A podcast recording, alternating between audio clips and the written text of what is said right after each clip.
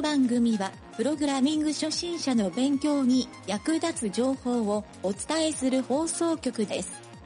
どうもなんちゃってエンジニアのゆげたです。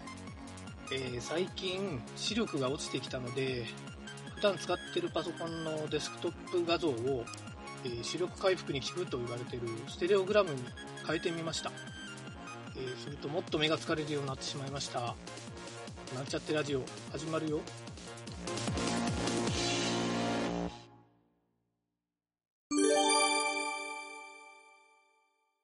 はい、それではワンポイントアドバイスのコーナーに行きたいと思います。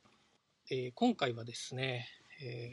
プログラミングの勉強を挫折する人の話というのをちょっとしてみたいと思います。僕のですね知り合いで、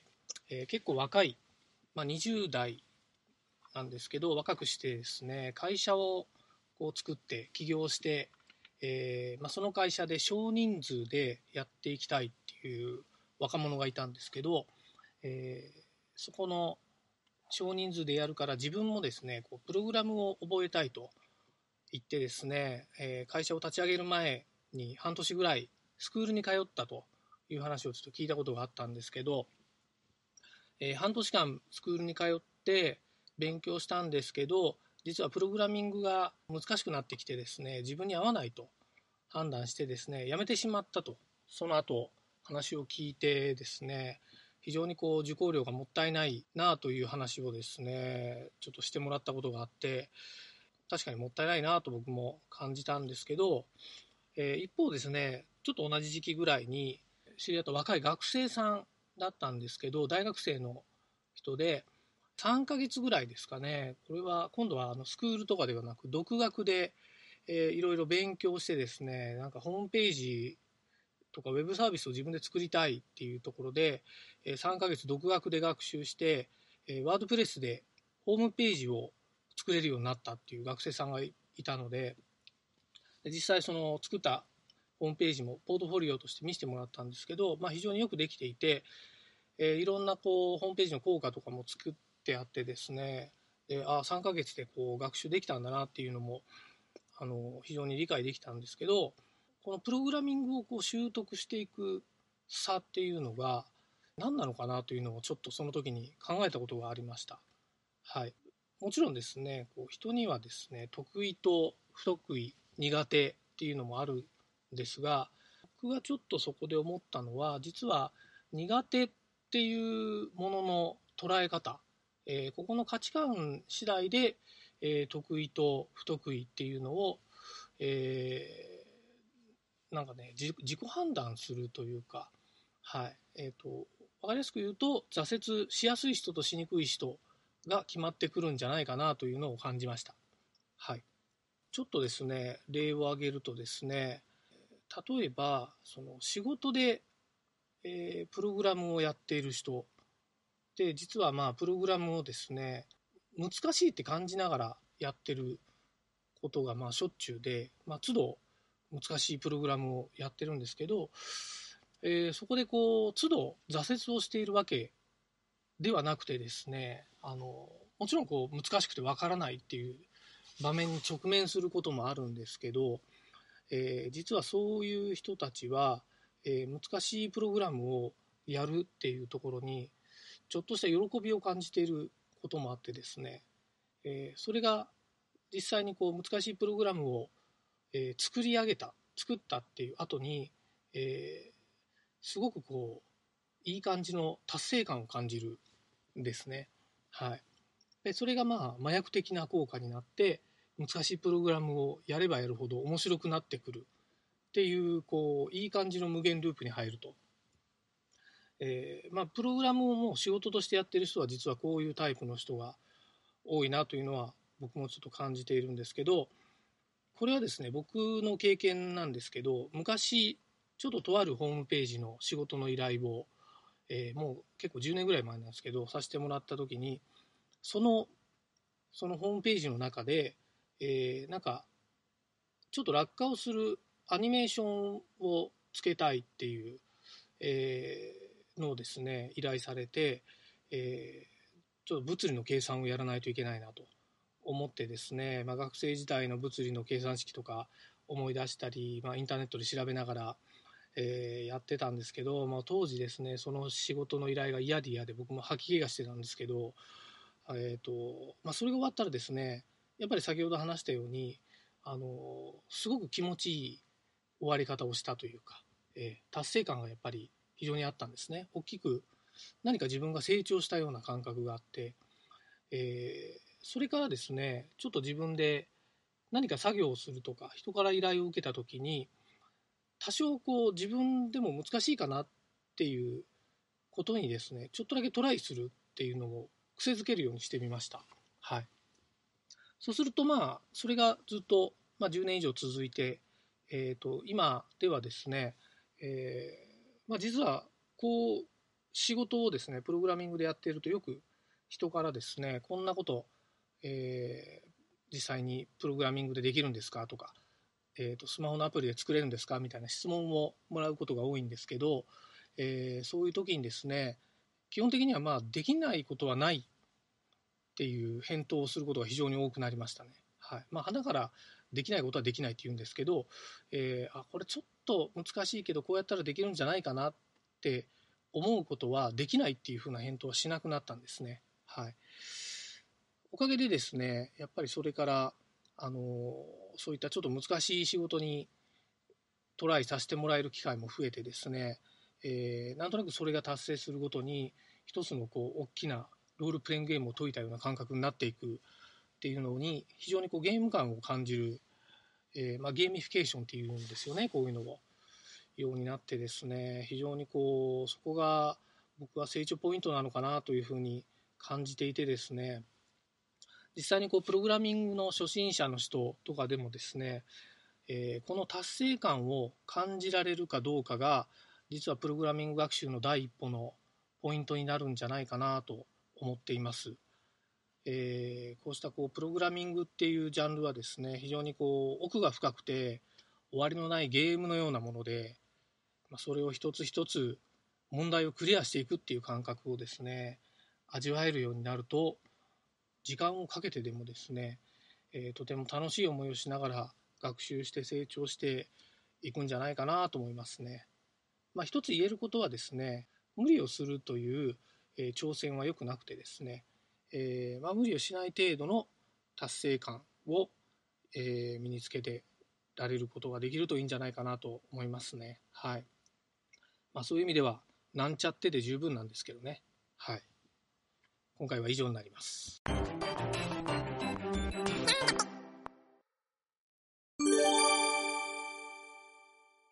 はい、それではプログラムレッスンのコーナーになります。今回はですね配列について勉強したいと思います。配列というのは前回やった変数というのをちょっと思い出してもらいたいんですが、これをですねたくさん入れておくロッカールームのようなものだと考えてください。そのロッカールームには順番にこう番号がついていて何番目のロッカーに何が入っているかを管理するそういった入れ物というふうに考えます。はい、それではですね実際にプログラムで自分で入力してですね確認してみてください。ブラウザのコンソール画面を開いて実際に次のように打ち込んでみましょう。はい、JavaScript で配列を作るには、基本的にはですね、角括弧っていうんですかね、ブラケットって言われてるこう角張った括弧の中にカンマ区切りで変数を登録していくとそれが JavaScript で配列になります。はい、まあ、いろんな作成方法あるんですけど今日は簡単なやり方だけレクチャーしたいと思います。はい、ちょっと次に言うプログラムを実際打ってもらいたいんですけど、JavaScript でちょっと初めにですねデータという変数を作って VAR というまず宣言がいりますね。 VAR っていう宣言 VAR 半角スペースデータこれでデータの変数ができたんですがここにイコールをしてですねさっきのブラケット角括弧を書いて中に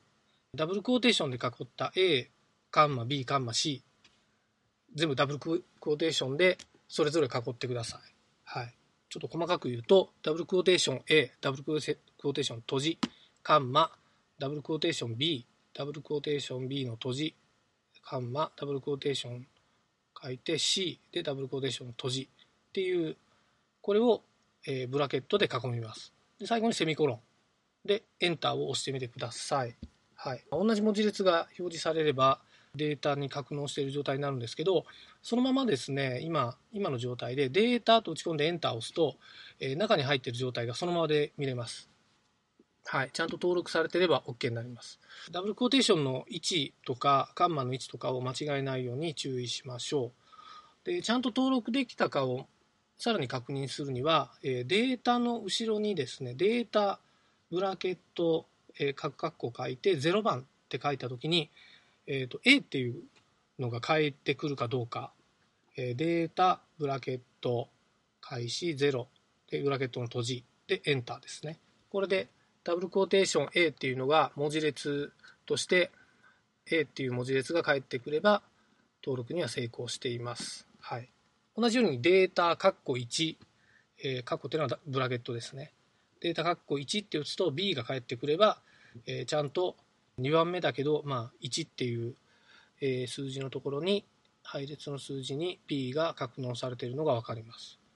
はい、ここでですね、もちろんデータにデータ括弧2ってやると C も返ってくるんですけど、データ括弧3って入れてみると、Undefined っていうのが返ってくると思いますが、これはですね、データが入ってない状態ですと。いうふうに、JavaScript の方でエラーを出している状態ですね。はい。で、ここにですね、データ括弧3の後ろにイコールをつけて、ダブルクオーテーション D っていうふうに文字列の D を登録してあげると、その後ですね、またさっきやった確認のようにデータエンターっていうふうに押すと、ABCD っていうのが登録されている状態になっているでしょうか。はい。そうなってると、ちょっと個別にデータを登録するっていう方法も、それで行うことができます。はい、もちろんですね、これデータの上書きもできてですね、データの2番、データブラケットの2にですね、イコールして、ダブルクオーテーションの中に C プラスっていうふうに入れると、それでデータエンターを押して確認したときに、ABC プラス D っていう配列に書き換わっているのが分かると思います。はい、これで配列の登録と書き換えっていうところをですね、さっくりレクチャーしてみたんですけど、ここまでついてきてますでしょうか。はい。ちょっとここからですね、今日はさらによく使う配列のいろんなプロパティなどを紹介したいと思うんですが、データのですね、後ろにLENGTH、LENGTH っていうのをつけると、中にデータが何個格納されているか、今の状態でデータドットレングスって打つと4っていうふうに出ると思うんですけど、ここまでちゃんとできているでしょうか。ここまでできていれば4っていう数字が出ますね。はい、別の数字が出た方は、ちょっと注意してもう一度最初からやってみてもらいたいんですが、他にもですね、実はいろいろさっき強制的に何番の数字を書き換えるってあったんですけど、今実際中に何個入っているかをこうわざわざ探しながらやるのもめんどくさいので、後ろに自動的にもう常に後ろに追加をしてくれる命令とかもあります。それはですね、データの後ろに PUSH、PUSH、データカンマ、PUSH で、丸括弧に中に入れたい配列の情報。まあ、今回で言えばダブルクオーテーションの E って書いてみるといいかもしれないですね。そうするとデータの中身を確認したら ABC、今 ABC プラス DE っていう登録がされていると思います。はい。これ同じことがですね、JavaScript の配列というか、まあプログラム全体的に同じような命令があるので覚えておいてもらうと便利なんですが、後ろに追加するっていうのと前に追加する、あと一番後ろを削除する、一番手前を削除する。この4つがですね、大体の配列を扱っているプログラムには存在します。はい。一番後ろに追加っていうのはプッシュ。今、さっき教えたやつですね。で、一番先頭に追加するやつは、アンシフト。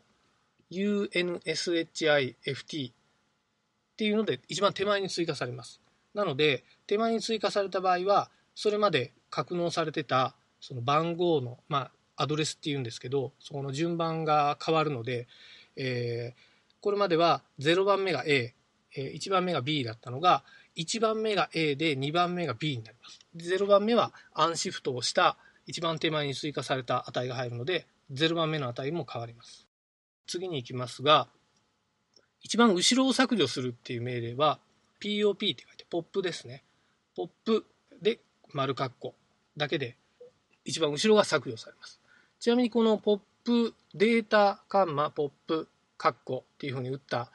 のをですね、配列にそのまま入れると、レスっていう RES っていうレスポンスの変数を作って、バーレスイコールデータカンマポップ括弧って打つと、レスの中にはですね E っていう今さっき後ろに追加した E がそのまま配列で入ります。要は削除したものがそのまま配列に入って、データ自体は一番後ろが削除されている状態になります。はい、確認すると、個数を確認するのが早いかもしれないですけど、もともと6個あったのが5個になっているはずですね。はい、一番後ろを削除したので。で、最後に一番手前を削除するやり方ですが、削除するのはシフトですね。ちょっとさっきアンシフトっていう一番手前に追加するのがアンシフトで、一番手前を削除するのがシフト。ここちょっと間違えないようにしてください。はい。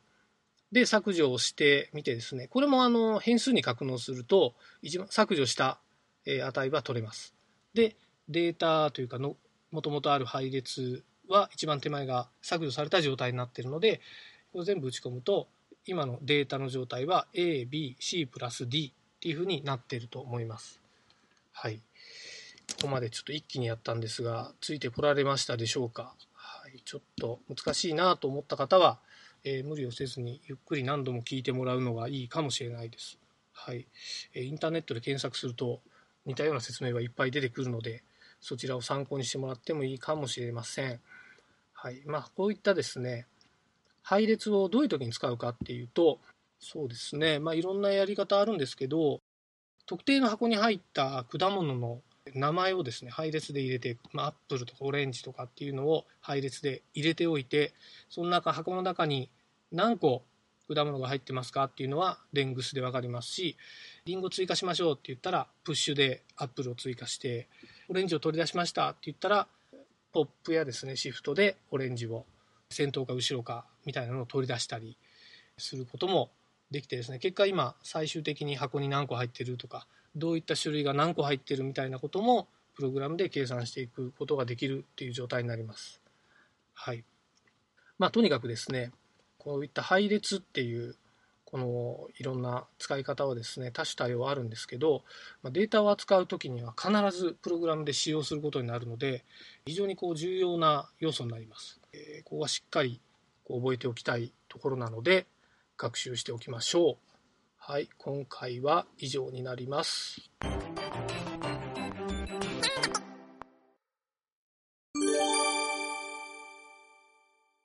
い、それでは質問のコーナーに行きたいと思います。今日はですね、Yahoo! 知恵袋の、これカテゴリーが、サーバーですかね。サーバーのカテゴリーから、ピックアップしてみました。タイトルがですね、PDF ファイルの管理についてというのがあります。2020年3月18日の投稿ですね。はい、それではですね、内容についてですが、読んでいきます。PDF ファイルの管理について、書類をペーパーレスで PDF にしまくっているのですが、データ量が大きくなってて、見たいときにダウンロードして見ている方いませんか？家の中のネットワークだけでいいのですが、あまり難しくない方法があったら教えてください。はい、こういう質問ですね。自宅の本棚にたくさん書籍があって、それを自炊してですね、タブレットなどで読もうとしてるんだと思うんですけど、おそらくそのタブレットの容量をオーバーするぐらいのデータ量になっているんじゃないかなと思いますね。はい。自炊っていうのは知らない人もいるので説明しておくと、本をですね、スキャナーなどで中の情報をですね、パソコンに取り込んで、それをですね、PDF に保存しておくということで、いらなくなった本はブックオフとかに売ってしまうっていう方が最近増えていて、僕も自炊自体はよくしてですね、非常にこう家の本棚がすっきりするのと、ちょっとそういったスキャンするソフトウェアで OCR という機能がついていると、読み込んだデータをテキストにこう変換してくれる機能とかもあってですね、簡単にこうパソコンとかタブレット上で検索ができるっていう機能もあるので、実際にこう紙である本よりも便利に扱えることも多いという使い方もありますね。はい、まあ、この方は多分それも含めて手軽にこうパソコン内で本とかを見たいなと思ってやってるんだと思うんですけど、実際に容量が大きくなってきた時どうやったらいいですかっていう質問内容だと思います。はい、まあ、簡単にやり方もいくつかあるんですが、ちょっとまずはですね、1つ目のやり方としては、スキャンをするパソコン自体にですね、こうデータを入れてある場合ですね、そのパソコンにアクセスをして直接 PDF を見るっていうやり方もあってですね、そうするとパソコンが立ち上がってさえいればクラウドっぽい使い方ができるので、そのやり方でもいいのかなと思うんですが、まあちょっとパソコンのセキュリティによってはそういったアクセスができないこともあるので、設定の変更とかをしないといけない場合もありますね。はい、またですね、ちょっとこの方は自宅の家の中だけでいいって書いてあるんですが、まあ、外でも家の外でも今ネットワークで読もうと思ったらですね、ドロップボックスとか、他のいろんなこう、iCloud とかですね、クラウドのファイルサーバーみたいなサービスもいっぱいあって、ある程度は無料で使えるのもあるので、そういったのを利用すると結構外でも見てですね、便利に使えるんじゃないかなと思いますね。ただまあダウンロードするのにネットワークトラフィックを使ったりするので、容量制限などには注意しないといけないんですが、あと、無料でできるだけやりたいと皆さん思うと思うので、こういったサービスを使って容量が増えてくるとかなりお金もかかってくるようになる場合もあるので、その辺はですね、ちょっと調べてやるのがいいのかなと思ってますね。はい。まあ詳しい人に関して言えば、自宅にファイルサーバーやですね、そういったファイルサーバーじゃなくても何かしらのサーバーを設置して、そこにですね大容量のハードディスクなどをつなげておくと、かなりなボリュームの自炊した、スキャンデータを入れられるので、僕はこれをやってるんですが、一番おすすめではありますね。はい。ですね、ちょっとここをもう少し知りたいという方は、NAS っていう NAS で検索すると、Amazon とかですね、そういったコーナーが家電量販店とかでもあると思うので、NAS っていう、製品をですね、いろいろ見ると、こういったスキャンデータを溜め込んで、ファイルアクセスしてっていうのに便利な製品もあるかなと思いますね。はい。とりあえずそういった方法で何かしらのサーバーまたは自分のパソコンにデータを貯めておくっていうのが、タブレットの容量とかを圧迫しなくていいのかなと思いますね。あとですね、実際に PDF を見るっていう状態はですね、実はそういったスマートフォンやタブレットなどのインターネットブラウザーがあると思うんですけど、ここでですね、実はもうブラウザーには PDF をビューはする機能ですね、リードする機能がほぼというか、大体入ってる感じですね、最近のブラウザであれば。ので、何かここに対してソフトウェアを入れるとかっていう必要もないし、Apple 製であればね、iBook とか使えば、そういったこともできはするんですけど、ブラウザでも十分簡単に見られるし、ファイルサーバーにアクセスして、そのまま PDF ファイルを読むっていう状態もかなり簡易にできるので、そういった簡易でお勧めしてもいいかなと思いますね。はい。そんな感じで、ちょっとこの方はそういった、デジタイズっていうんですけどね、こういう書籍をデジタル化して便利にペーパーレスをしようという、結構な企業で取り組んでいたりする内容でもあるんですけど、自宅でこういうのをやるとですね、結構そのデジタルスキルとかも上がっていいんじゃないでしょうか。はい。今日はこんな感じで返答します。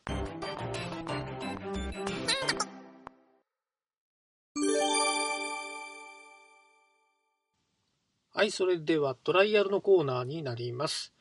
機能追加で編集機能ができたようなので、その内容を聞いてみたいと思います。それではどうぞ。とりあえず編集機能をつけたんか。あ、今回ね。簡単に。そう。あんまりこう細かい、そうなんちゅうかな、ダイアログ出したりとかいうとこはもうちょっととりあえずそこは除いて、一応まあ別画面遷移せずに同じ画面で、一応ボタンを切り替えたりとかして、一応アップデートかけるっていう風な機能はつけたんよ。はいはいはい。で、選んだら、もう一回見直して、その内容を表示して、でボタンが更新登録するんですけど、それしたらアップデートかけるようにしたんやけど。なるほどね。とりあえず、まあ、編集まではできる形にしたんか。まあ、削除してないけど、まだ。まあ、言うても、言うても、言うたら、削除のチェックボックスつけて、更新かけるっていうふうに。なるほどね。論理削除でしようかなと思うんやけど。なるほど。まあ、そんなに難しくはないか。だから、登録画面にそのまま文字を入れとるいう感じかな。登録画面、そうやね。登録画面にそのまま、見出しとかその書き換えて、ボタンとか書き換えて。で、今、俺の作り方はね、これからちょっと中身を変えていこうかなと思ってね。まあ、ベタ打ちでしとんよ。PHP のファンクションとかそういったのを小分けにせずに、別ファイルにせずに、しとんやけど、それをちょっと今度分けていこうかなと。PHP ファイル別にして。ああ、もうちょっとオブジェクト思考っぽい作り方を。中身のちょっと、変更。基本的なもできたらそこに、次そこに移ろうかなっていうのは考えてるんだけど。俗に言うあれやね。リファクタリングいうやつやね。そうか、そういうリファクタリングっていうのか、そういうの。そうそう、構成を整えるとか、まあ、ちょっと内容を作り直すっていうかね、構造体を変える、まあ、ちょっと整ったね、感じに。整った感じ。わかるわ、それは。もう一回聞きたかったんかな、先週、サブミットの件、インプットとタグの、ボタンサブミットを。タイプサブミットの件で、あれで JS で呼び込んでくるときって、なんていうかな、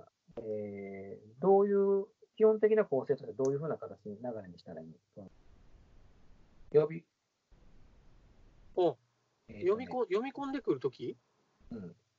ボタンのタグの書き方ってこと？もうそうなんやけど、JSのその書き方っていうか、基本的な流れとしてどういうふうな形で書いといたらいいかなと思ってるんですよ。これは、俺のやり方は、そうやな、俺はね、基本的には、まずタグを書いといて、JavaScript の外部ファイルでイベントを入れていくっていうのが、まあ、俺の基本的な書き方なんよ。そうやね、JavaScript をネイティブで書ける人のよくやるやり方なんやけど、jQuery の人でも、その JavaScript ファイルに jQuery の記述をするよなっていうのが一般的やけど、これだけ実は JavaScript って HTML のタグの中にも書けるんやけど、あんまりそういう書き方は、俺はせんかな。だからまあ JavaScript 書くのは JavaScript ファイルにしてっていう、どっちかっていうと、ある意味オブジェクト思考の構成にはしとる。そうやね。何やったかな、オンクリックところで、それを呼び込んでくる、関数を呼び込んでくるっていう流れに。そうやね、エレメント、このボタンっていうタグのエレメントに対して、オンクリックのイベントを、ページを見込んだ後で、一回ページ内の必要な箇所にイベントをセットしていくっていう作業を、毎ページごとにやるっていうふうにしとんよ。ただ、これはちょっと書き方に慣れてないと、なかなかね、最初のうちは俺もそれやるのがしんどかったっていうか、慣れてないとなかなか人がそう書いとるのも読みづらかったりもするしね。なるほどな。そうやね。ちょっとお作法的にはそうじゃない方がいいかなって今話しようって思ったんやけど、もう一個やるパターンとしては JavaScript のタグの中にスクリプトタグを書いて、もうそこにプログラムを書き込んでしまうパターン。でこれはね、メリットがあるのはもちろんスクリプトタグの中身を外の外部ファイルとして書いてもええんやけど、その場所に書くポイントは発動タイミングをコントロールしやすくなるんよ。外のタグに書いたときはなるべくね、なんていうんやろな、基本構成はヘッドタグの中にスクリプトタグとか、リンクタグっていう CSS のああいう外部ファイルを入れて、ページの読み込みの初めに読み込ませましょうっていうのが、HTML の基本ルールではあるんよ。別にそうじゃなくてもええんやけどね。だけど JavaScript って結構やりよったらね、途中で行き詰まるんが、読み込みタイミングっていうタイミングの問題があって、それを HTML の中にスクリプトタグを変えてしもたら、そのタイミングで要は読み込みがなくても実行ができるっていう、強制実行ができてしまうっていうのもあるから、実行のタイミングをコントロールできるっていう風にメリットはあるから、そっちで最初覚えた方がええんかもしれんな。なんか外部のライブラリとかでわざとこの位置に変えてくださいっていう風にもう仕様がそうなっとるやつも意外とあるけんね。そう考えたらそっちの方が今の段階ではおすすめかな、分かりやすくて。だからそうやな、もう本当にボタンタグが出たらすぐ後ろにスクリプトタグ書いて、そのボタンタグに対してイベントをセットするような書き方をさせるのがええんかもな。まあでもこの場合サブミットだけやから、もうタグの中に書いてもええっていうレベルではあるけどね。中にね。なるほど。そう。だから JavaScript のプログラムでもしやるんやったら、中のね、例えばクリックを押したときに、その中に書く文字とかをバーっていろいろなめてって、バリデーションチェックとかをかけていくとか、例えば日付のフォーマットを間違ってるとか、ありえない日付を入れてるとか、半角やのに全角で入れとるとか、使えない文字入れとるとか、禁止文字列があるとかっていうチェックを入れるような処理を書くんやったら、やっぱりプログラムとして書いた方がいいけど、オンサブミットだけやったら、そこまでやらんでもいいかなっていう、っていう感じかな。どう？わかる？それで。なんとなくね。もうちょっと具体的に言うた方がええ？いや、今の大体流れは分かった。そうや。まだしてなかったよな。このままで見れんかったよな、そういえば。タグってどうする？ブログの方にあげる？あげようか。もう本当にベタ落ちよう。じゃあ、あげといたら分かりやすいかな。あげといたら分かりやすいかな。ブログにソースを上げてね。で、それをこう修正、今からかけていくみたいな感じ。今どこで悩んどんかいうのが分かるんやったら、ソースのここっていう言い方したら、ブログに書いとるよっていうだけでいけるしね。途中、PHP のタグの部分は、ファンクション化してちょっと別ファイルにしようっていうんで、一部ちょっと別にコピーして、それは今上げとる分とは別にちょっと仕掛けておるんやけどね。今何ファイルぐらいある？ファイル数としては、インデックスと、ログインと、ログアウト、この3つの PHP のファイルが4。で、もう一つあるのが、さっき言った、接続のデータベースのコネクションの PHP のファイルがもう一つ。で、それと、別に、ユーザー登録するんで、ユーザー登録用の、別フォルダを作って、その中にインデックスと、入力した内容をチェックする、チェック PHP っていうのか、ああ、なるほどね。うん、はいはいはい、その、それやけなんぼやろ、1、2、3、4、6つか。うん。うん、6ファイルなのかな。ああ、なるほど。そうか。まあ実際、そうやな、別にデータを載っけるわけやないんやったら、GitHub っていう手もあるけどな。ああ。GitHub で方針かけてったら、まあ、最悪履歴を追うこともできるけど。はいはいはいはい。まあ、単純に、第何回放送とかやってもええし、うん、で、その GitHub のリンク載せておいてもええけど、